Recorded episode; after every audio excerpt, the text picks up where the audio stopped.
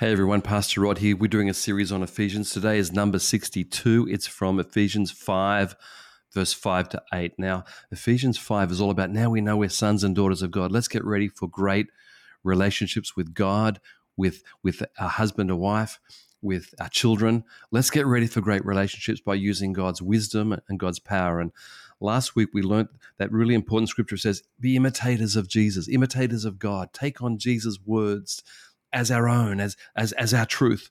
A lot of people say, this is my truth, that's my truth. Well, my truth as a disciple of Jesus is Jesus' truth. And here it says very clearly that we've got to walk in the light, how to walk in the light. In verse 5, it says, for all of this you can be sure, no immoral, impure, or greedy person, such a man or a person is an idolater, has any inheritance in the kingdom of Christ and God.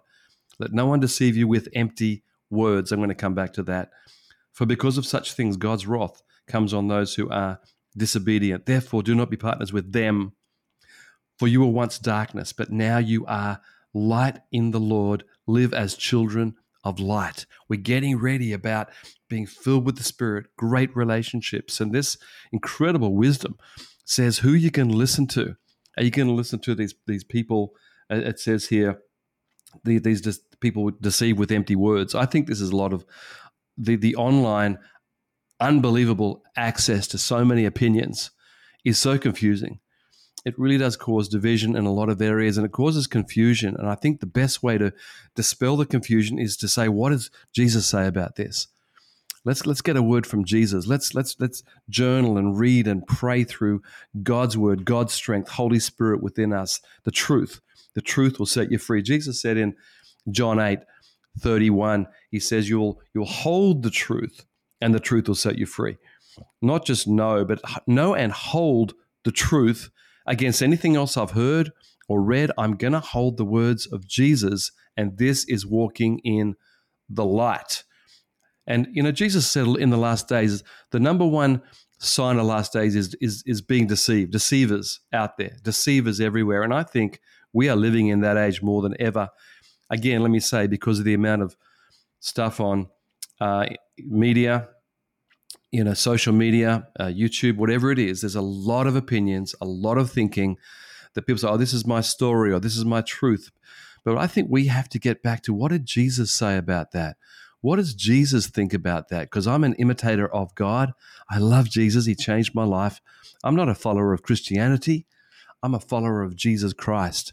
I love the church. I'm part of it. I'm a pastor, but I'm a follower of Jesus words. And it just sort of dispels a lot of this doubt and craziness that I'm seeing, and it leads to anger and division. I believe we've got to get back to the just what did Jesus say? What does the Bible say about that? And it says we're not going to be deceived anymore by empty words. Empty words means words without authority, just opinions. We're going to be influenced by God's word. And that says, you know, don't partner with this or that. But now that we're part of the light, live as children of light, walk in the light of Jesus' word. Let me pray. I pray, Lord, we be people committed to Jesus Christ, his word, where we're children of light, full of light. And I pray that any doubt or destruction or whatever it is would be removed, because it doesn't lead to happiness and joy and great relationships. I pray we'd be imitators of Jesus, you, Lord, and your word. There'd be a resurrection of faith and truth and freedom and blessing in our lives and in our key relationships, husband and wife. I pray for your power right now to be walking in the light in Jesus' name. Amen. Thank you so much for joining us today. And if you enjoyed today's episode with Pastor Rod, why don't you subscribe on whatever platform you are listening to this, and we'll see you next time.